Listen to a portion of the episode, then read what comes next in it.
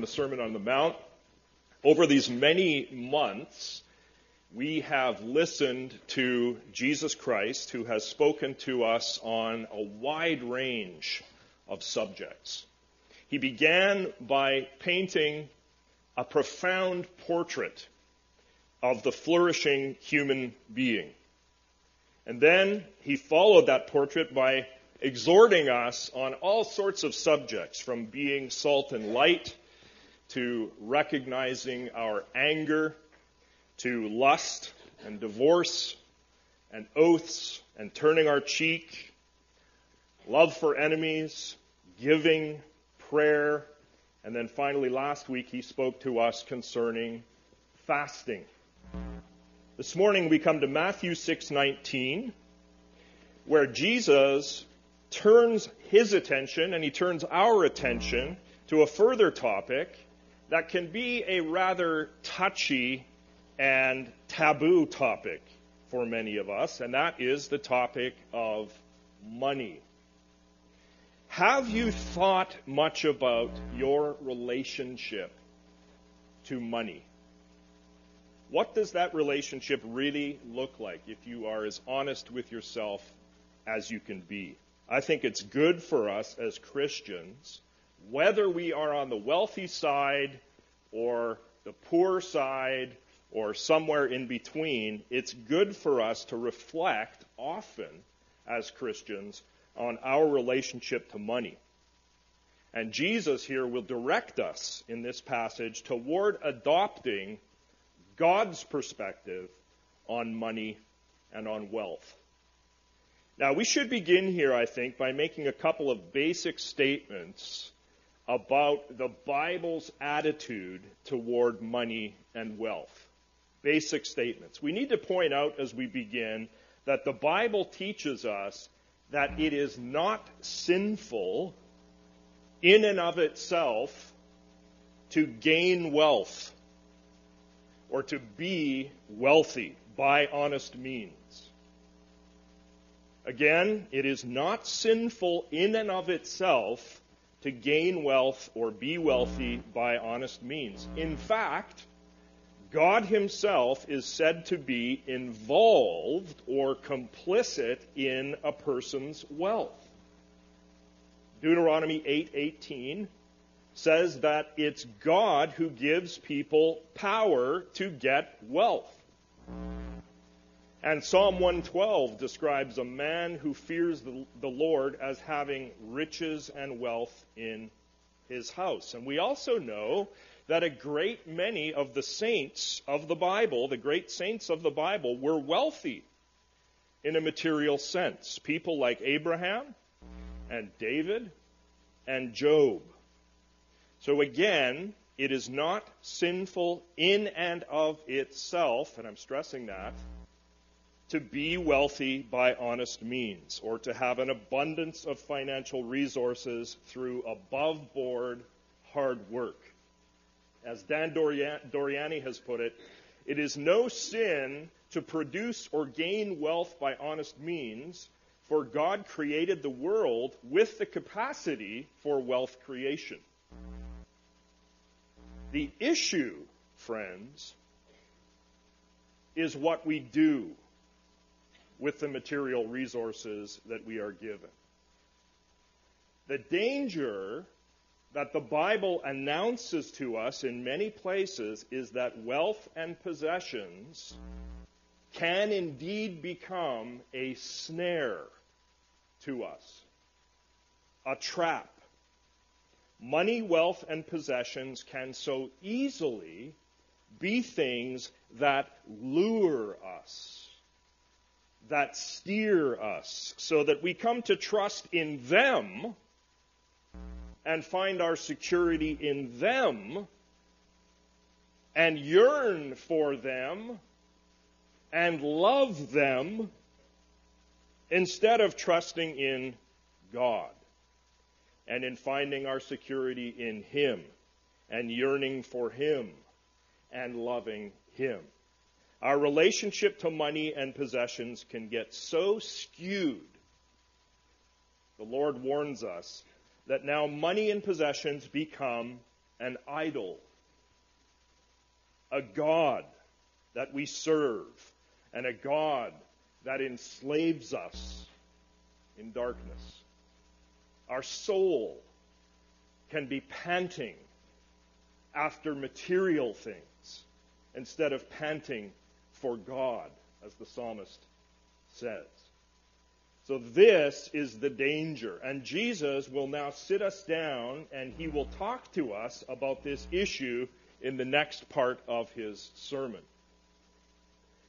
Let's go to the text. He begins in 619 by saying to you and saying to me, do not lay up for yourselves treasures on earth. Now, the way the Greek is constructed in this phrase, the idea here seems to be stop this action that's already ongoing in your life.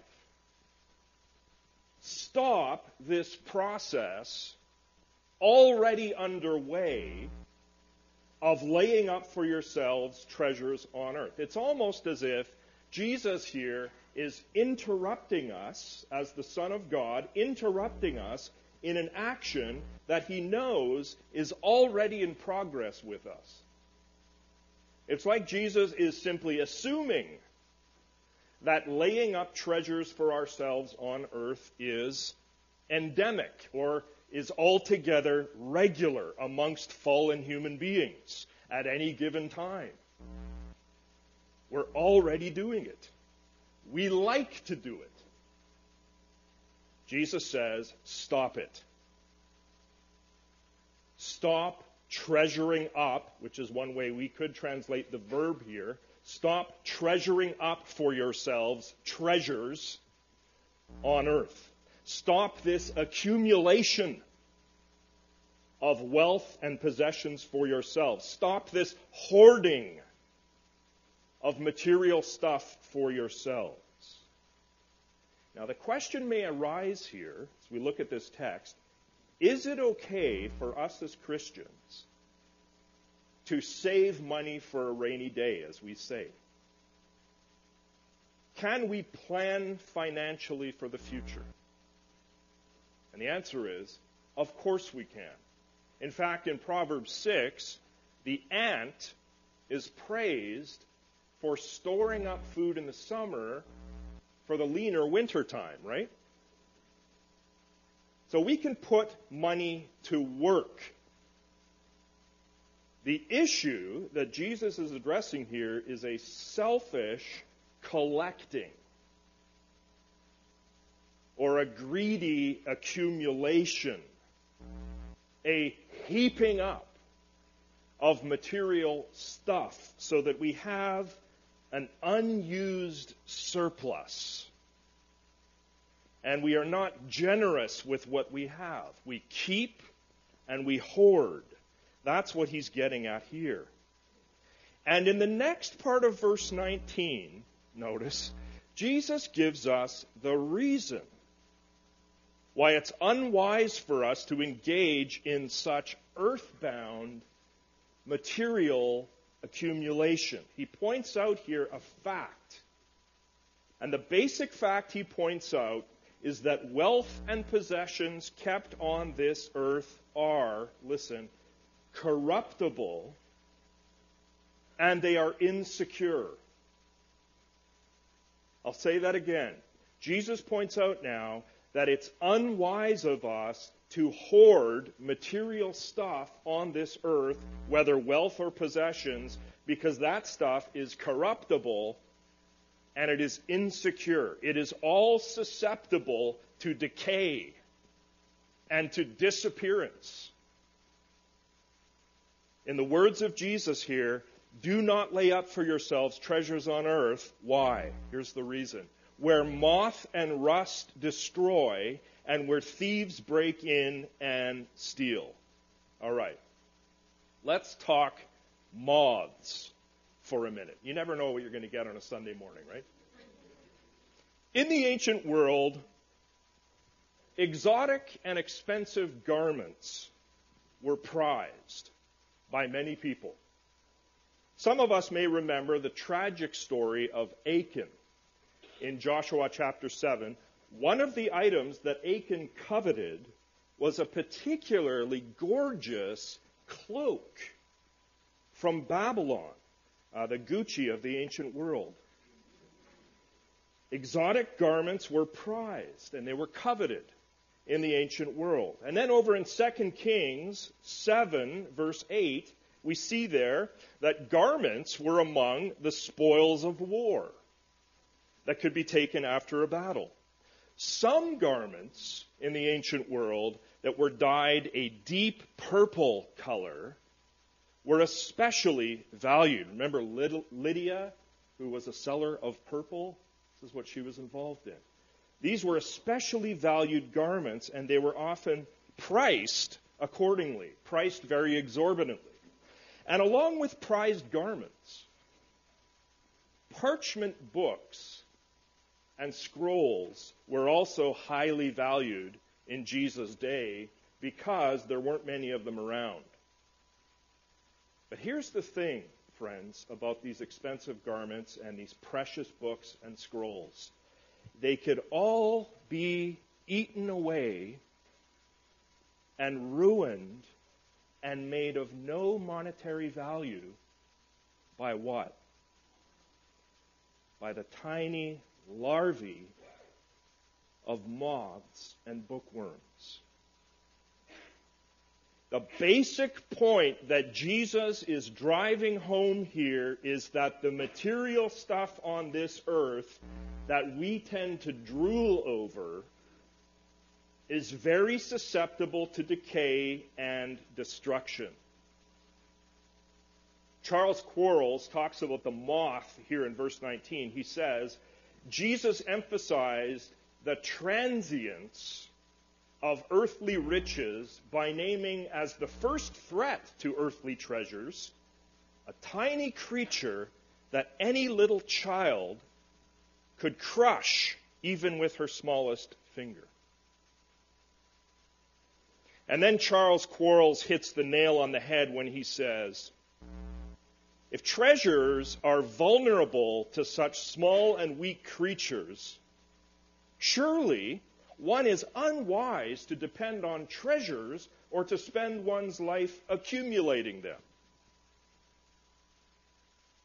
Jesus also talks here in verse 19 about rust, where moth and rust destroy. Actually, the Greek word behind that translation, rust, means more literally eating, consuming, now, granted, rust does eat through metal, but the Greek word probably shouldn't be translated as rust. The word is about eating, and it could refer to vermin or to mice that eat through stores of grain or locusts that eat through entire fields full of wheat. So we have this imagery in verse 19 then of moths and vermin, or moths and insects, little creatures that nibble and peck and eat and consume and ruin things. Jesus is saying here that treasures on earth are susceptible to being eaten through. They are vulnerable to developing holes and wearing out and deteriorating. Now, every day on my way to the church building, when I get on the 40 from the West Island, I pass by a Lamborghini dealership. And two thoughts usually run across my mind as I pass by in my Toyota.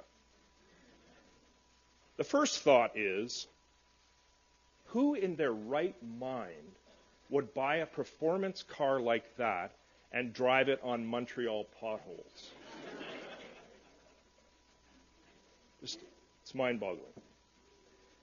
The second thought is as wonderful as those Lamborghinis may be, and I don't know because I've never driven one, but as wonderful as they may be, give them 20, 30, 40 years, and each and every one of them will end up rusted through and on the crush pile just like my Toyota will. Material stuff decays on this planet. Stuff wears out. Whether an expensive status symbol car, or a pair of jeans, or a computer, or a couch, or a boat. Wealth and possessions and material status symbols are prone to wear and to decay and to loss.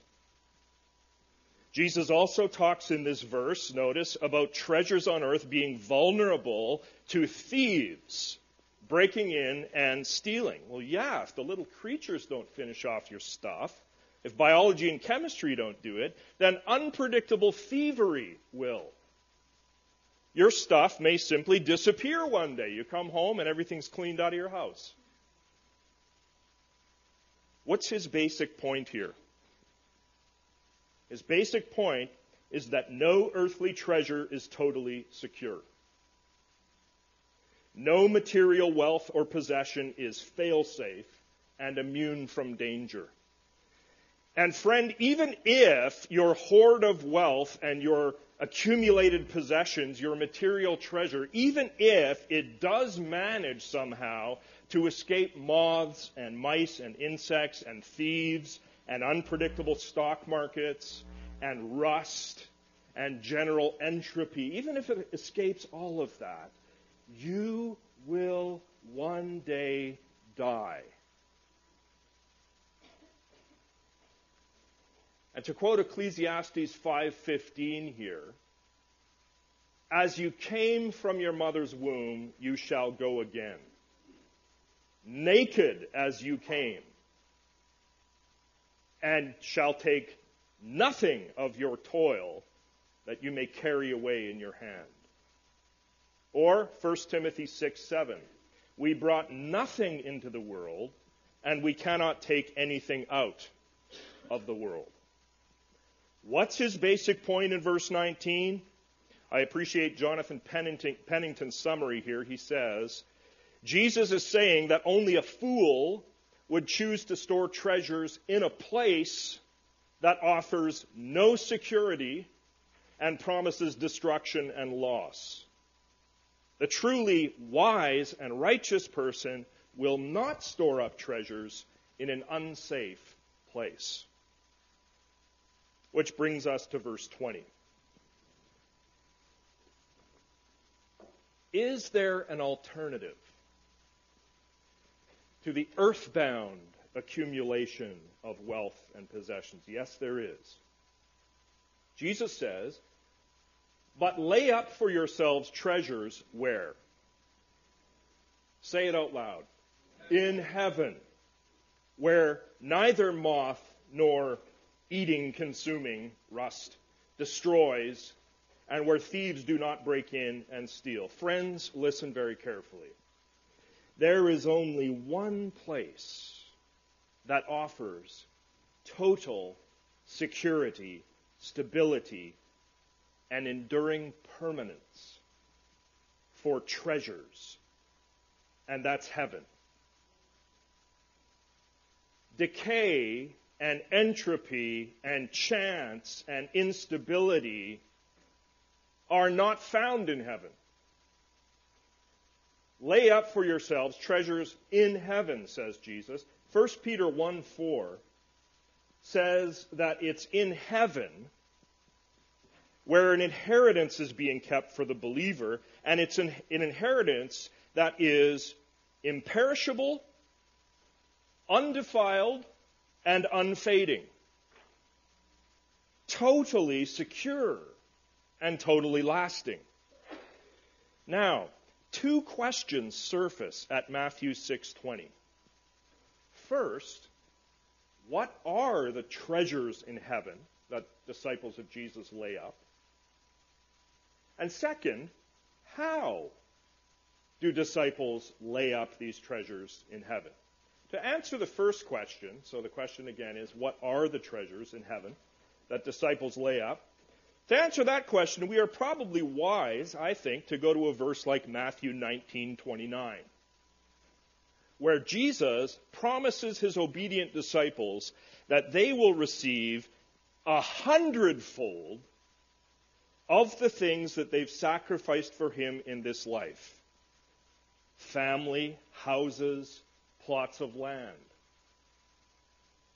Or we can go to Matthew 25, verses 14 through 30, where Jesus promises his faithful disciples that in the age to come, they will be set over much. That is, disciples will have an increased authority.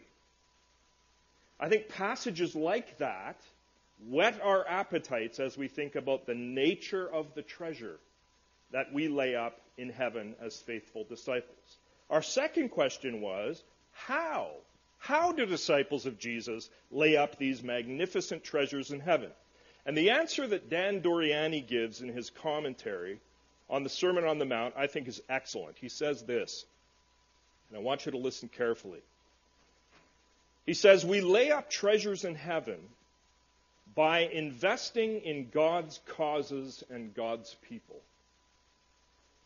The effects of such investments last forever.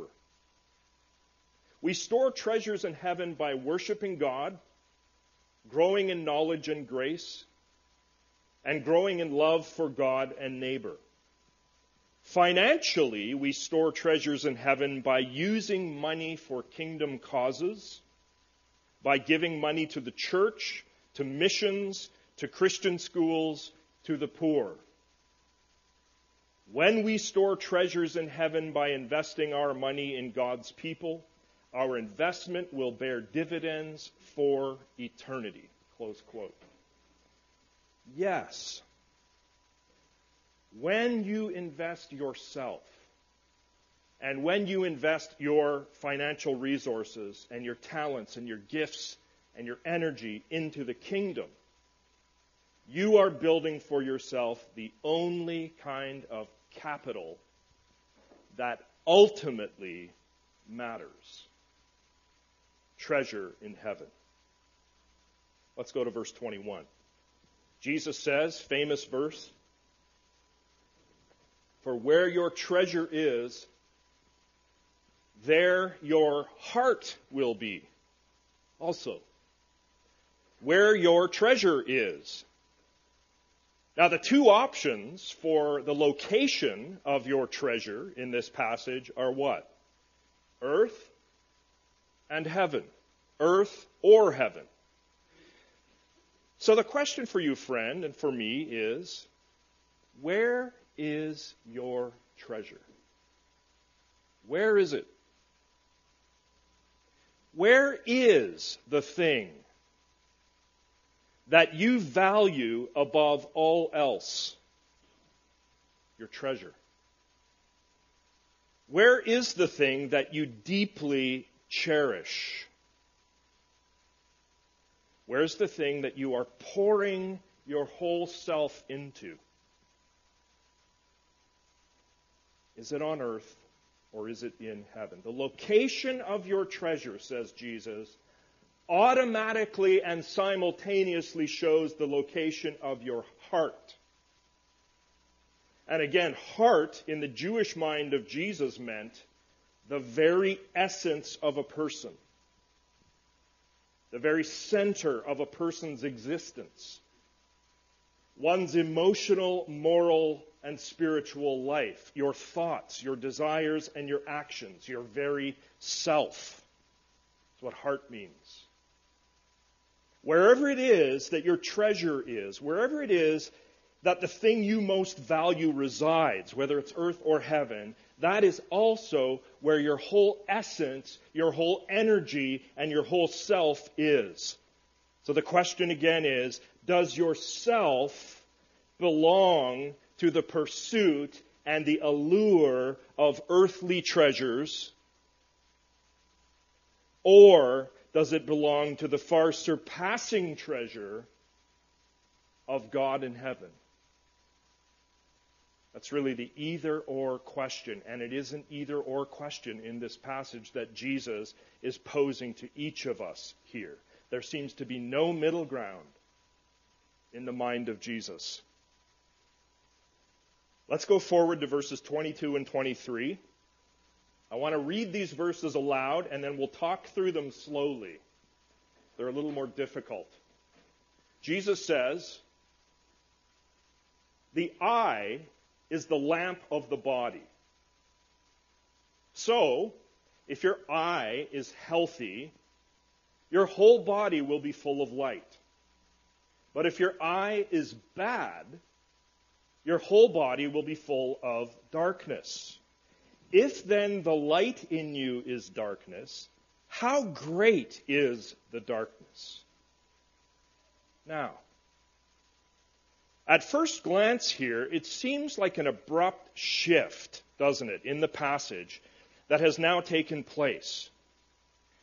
After all, Jesus has just been talking about treasures on earth versus treasures in heaven, and now suddenly we have this bit about eyes and light and darkness. So the question is, what's going on? Let's take these verses chunk by chunk and then after, uh, we'll do some assessment as to their meaning in the context. It's very important here that we understand this. So, first of all, Jesus says in verse 22, the eye is the lamp of the body. What does he mean? The eye is the lamp of the body. Well, in essence, he's saying the eye acts like a window between the outside and the inside of the body. It acts like a window. The eye functions something like a lamp for the body because the eye is where light is received into the body. We don't receive light through our noses, do we? We receive light through our eyes. The eye is the lamp of the body. But now the question we need to ask as we read these verses is this. Is Jesus talking strictly here about the physical, biological eye? Probably not. Listen.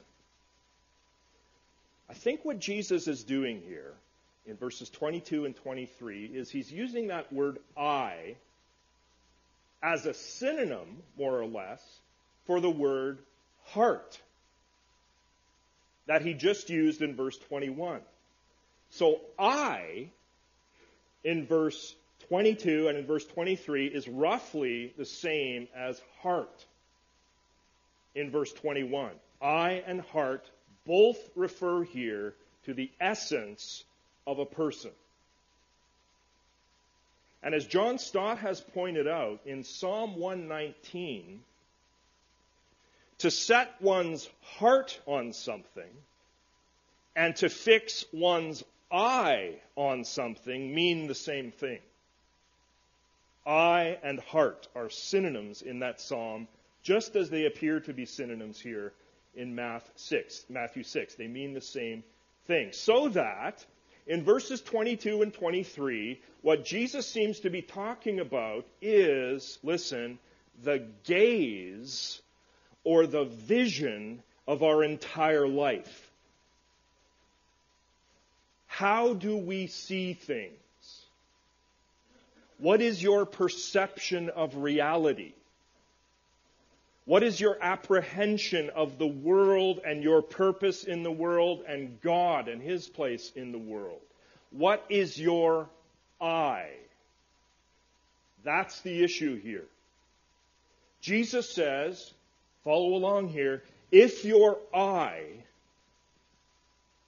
so if your perception of reality and your life's focus is healthy, your whole body will be full of light. Now focus on that word healthy. The plot thickens here. The Greek word behind the translation healthy is perhaps better translated as the English word single. If your eye is single, your whole body will be full of light. Both William Tyndale and the King James Version translated this word here as single in this verse.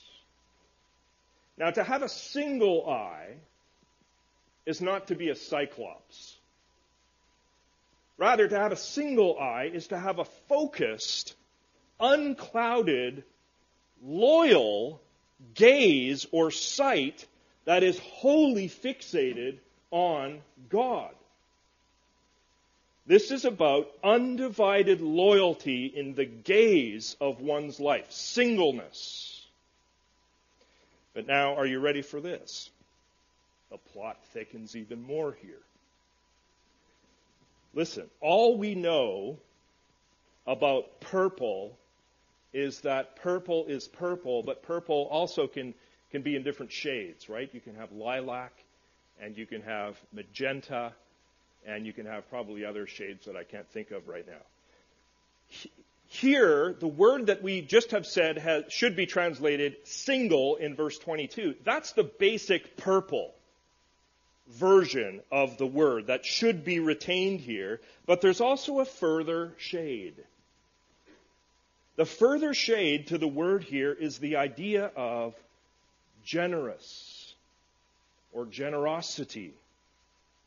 So that the word has to do with singleness. I hope you're following here. Singleness or undivided loyalty to God, as we've said. But it further has to do with generosity. So that the idea in what Jesus says is if your eye, listen, if your life sight or the fixation of your gaze is single, if it's focused exclusively and clearly on God, and if your life is characterized by generosity and giving to others, what it will show is that your whole body, your whole self is full of light full of the light of God. However, verse 23, if your eye, your life's focus, your ambition is bad, your whole body will be full of darkness. In the Greek here in verse 23, we literally have the words evil eye.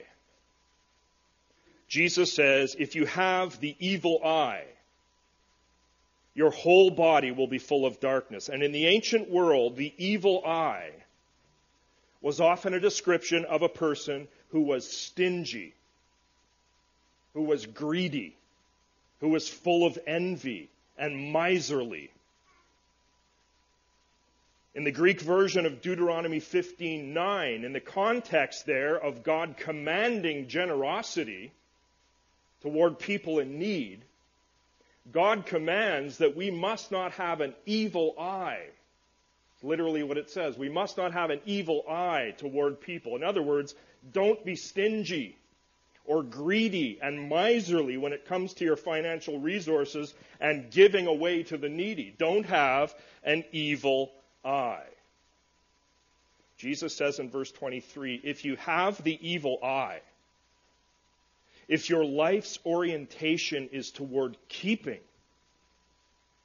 and being a miser and being stingy and being greedy with your possessions and your financial resources, then it will show very clearly that your whole self is full of darkness. It will show that you are a person who is living in, and this is what darkness means, ignorance, blindness, and evil darkness. And then he wraps up verse 23 by saying, If then the light in you is darkness, how great is the darkness? Charles Quarles summarizes this last sentence of verse 23. He says, When greed forces out any trace of inner good and only evil remains, the inner person is indescribably evil. The greedy person's corruption is complete. Now, having walked through these difficult verses, verses 22 and 23, having made an attempt to make some sense of them, can we start to see how they fit into the wider context, which includes verses 19 through 21? So again, in verses 19 through 21, Jesus talked to us about treasures on earth versus treasures in heaven and where our heart was at. And then in verses 22 and 23, he talked to us about where our eye was at. Where our focus is. Is our focus and our gaze on God and giving away generosity to our neighbor, and thereby we are walking in light? Or is our life focused on greed? Listen, North Americans, greed selfish keeping so that we are walking in darkness? Do we have a clear vision about wealth and possessions, or do we have a clouded vision? This entire section so far, verse 19 down through verse 23, is about the place of treasure and our vision of treasure. The entire section is asking us what is our relationship to wealth and possessions? Doesn't matter if you're rich or if you're poor. What is your relationship to wealth and possessions? What's the relationship of your heart to these things? And what's the relationship of your eye, your life's vision to these things? Let's go to our final verse, verse 24 where Jesus gives us now the climactic statement that caps off this whole section. He says, No one can serve two masters, for either he will hate the one and love the other, or he will be devoted to the one and despise the other. You cannot serve God and money. Jesus has told us so far in our passage that your heart must be single. You can't have your heart with your treasure on earth and at the same time have your heart with your treasure in heaven. It's one or the other. And likewise, your eye has to be single. You have to look with undivided loyalty to God and be generous to your neighbor to be walking in the light. You can't have double vision. It's impossible, friend, to be greedy and selfish while simultaneously being God centered and generous. It's one or the other. Single heart, single eye. And now he carries on this idea of singular focus, notice, this idea of exclusive devotion. He says, No one Pause there for a minute. No one can serve two masters. Let me ask you a question. How many people in the history of this world can serve two masters? No one can. Not one. There are no exceptions to this rule right now. There never has been an exception, and there never will be. This is an absolute rule that is voiced here by the Son of God. And again, we are listening to God. An absolute rule that is voiced by him. No one can serve two masters, period. And the two masters in question here are named at the end of the verse, aren't they? It's either God as your master or mammon as your master. And the word mammon it's in the text in the Greek, and it's retained by many English versions. They leave it in. It's actually a Greek transliteration of an Aramaic word that refers to property, possessions, and money. My friend, listen to me very carefully. In this life, you will either serve God or you will serve property, possessions, and money. But you cannot serve both because God says here, no one can serve both. Now, these words of Jesus here are very powerful. They are very colorful. Notice the verb. He uses at the start of the verse and he uses it again at the end of the verse, that verb, serve. Notice that. You will either serve one master or the other. You will either serve God or you will serve property, possessions, and money. The word serve, what does it imply?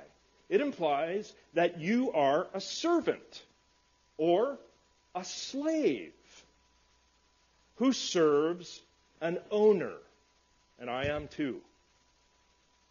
We can either take God as our owner and serve him, or we can be enslaved by another owner named Mammon and serve him or it. Now we know that God is alive, right? God exists in three persons, but here Jesus also personifies mammon. Mammon can own people. Amen?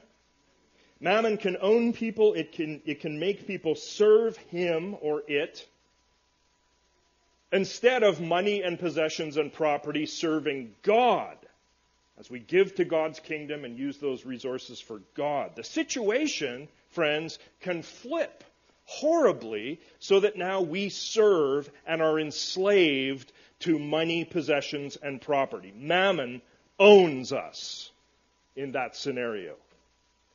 Martyn Lloyd-Jones said that both God and mammon make what he called a totalitarian demand on us. Rival totalitarian demands. The totalitarian demand of God on our lives is found in the first commandment, isn't it? You shall have no other gods before me. So, how much room is there in human life for any other God except the one true God? There's no room. No other gods in the first commandment, and no other gods would include mammon. There is no room for mammon to own us and be master over us and control us. The totalitarian demand of God over our lives is found also in Deuteronomy 6, verses 4 and 5.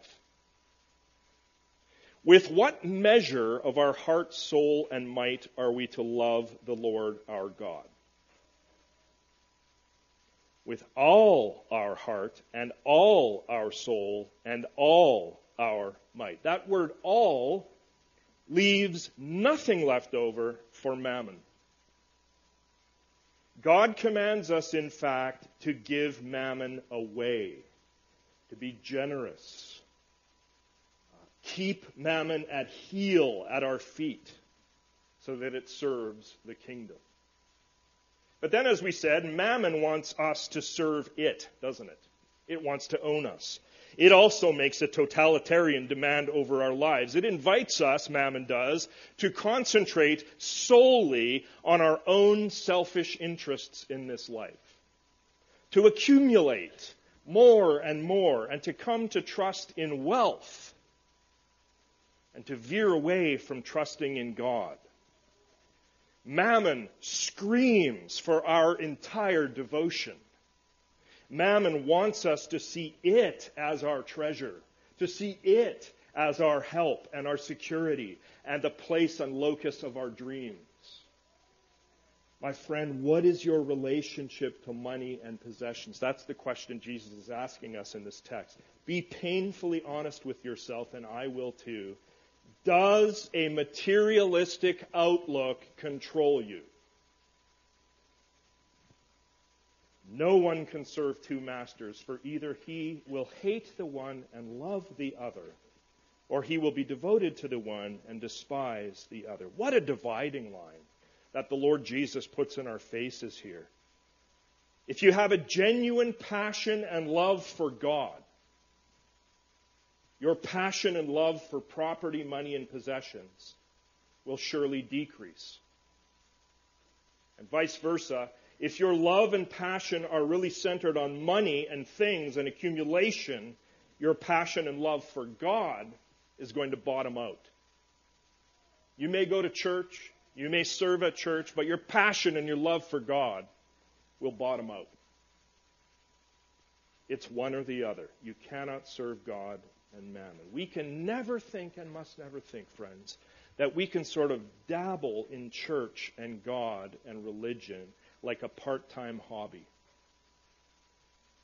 While we pursue with our lives what we really desire and treasure, which is the accumulation of material stuff. You and I cannot serve God and mammon. I like the summary of John Stott here. He says this It is possible to devote oneself fully to the service of God, and it is possible to devote oneself fully to the service of money. But it is not possible to devote oneself fully to the service of both. The stark alternatives make it clear that the service of God is no part time affair, but something that calls for one's fullest devotion. Yes. Jesus forces us here to choose, doesn't he? Will we serve God or will we serve money? Right now, you and I are doing one of the other. One or the other. Which one will it be? The words of Jesus in this passage challenge me personally on many levels. The choices before me are just so stark. Will I store treasure on earth or in heaven? Will my eye be evil? Will I be stingy and greedy today? Or will my eye be single and generous, focused on God, giving my material resources away? Will I serve God or mammon? And again, as I've said, it doesn't matter if you're rich or poor as you listen to Jesus here, because all of us, no matter what our financial bracket is, are susceptible to greed. And we are susceptible to trusting in money rather than God. As we close and prepare to move to the table of the Lord, I want to give you a brief warning and a remedy. A warning and a remedy. The warning to us is this. Listen carefully. As people born into a fallen world, we are capable of serving mammon for our entire lives, only to find out at the end when we die that we hadn't been serving God, at which point we will find that we are outside of God for eternity. That's the warning. You don't want to be in that situation. So, what's the remedy? I can do no better here than to give you the remedy that was preached by Martyn Lloyd-Jones many years ago. He encourages, encourages us this way, and I'm going to end with this. He says that if you want to avoid that situation of being outside of God for eternity, then, he says, go to God this very day and confess to him that you have been serving earthly things and laying up for yourselves treasures upon earth. Confess it to him. Give yourself to him. Place yourself unreservedly in his hands, and above all, ask him to fill you with his Holy Spirit, who, who alone can enlighten the mind clear the understanding, make the eye single, and enable us to see the truth. The truth about sin and the only way of salvation by the blood of Christ. The Holy Spirit who can show us how to be delivered from the perversion and the pollution of sin and to become new men and women created after the fashion and pattern of the Son of God Himself loving the things of God and serving Him and Him alone. Amen. Let's pray.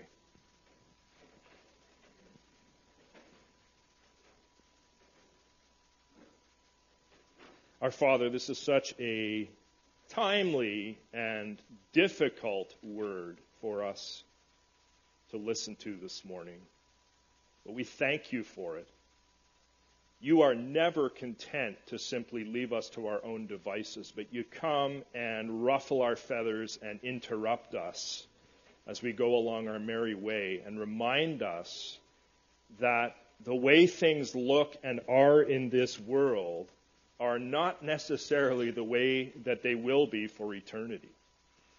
So, Father, I pray today for each and every one of us that we would take this word to heart that we've listened to and live it out and change, the Holy Spirit being our transformer and helper, change for your glory and for our benefit. In Jesus' name, amen. I want to invite uh, my brothers to come forward as we prepare our hearts for the communion table.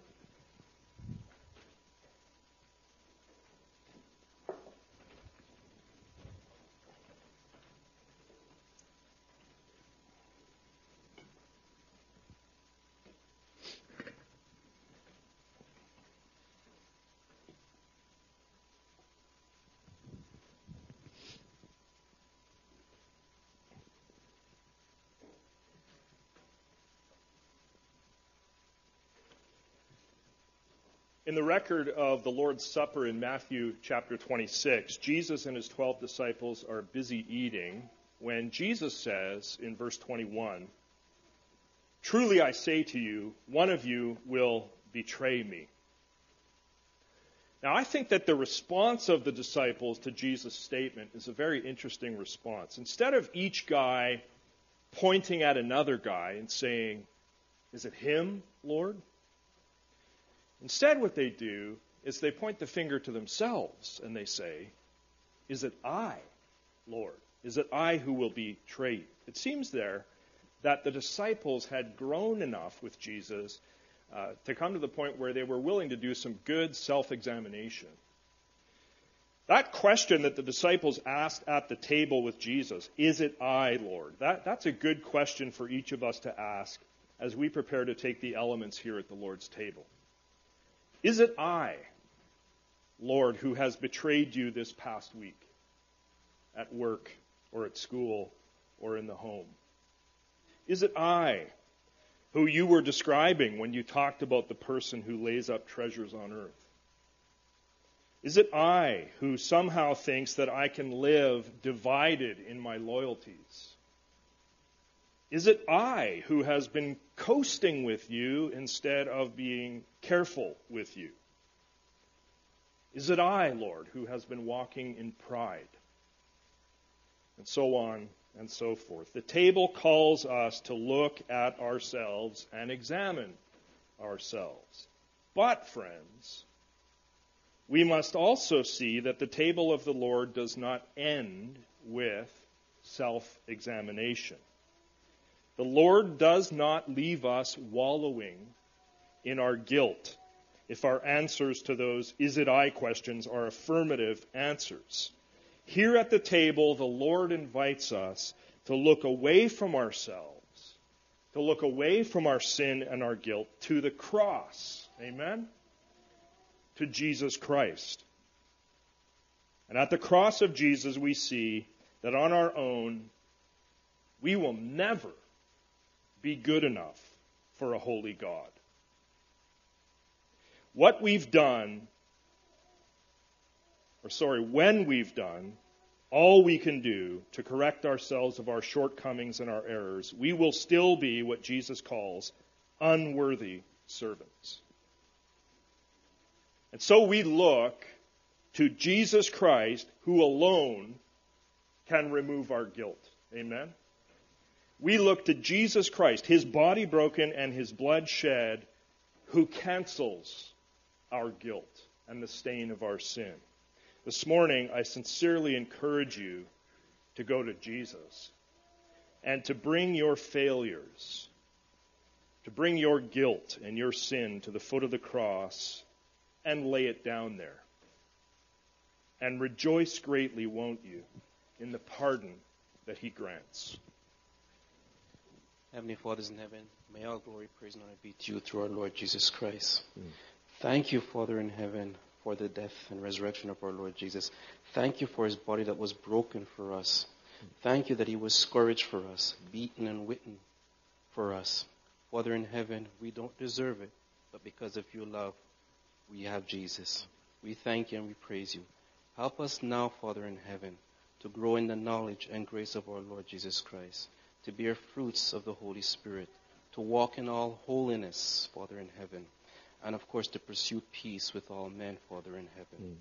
Help us to put away strife and dis- dissensions, Father in heaven, and just to have love in everything that we do. We thank you for all things. To you, through our Lord Jesus Christ, be the praises, the glory, forever and ever. In Jesus' name we pray and thank you. Amen. Amen. Is it I? The question. Guilty as charged.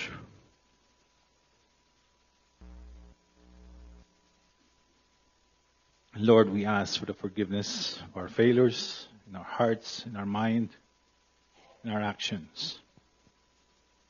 Thank you, Lord, for without the remission, because of the sacrifice of the blood, there will be no remission of sin.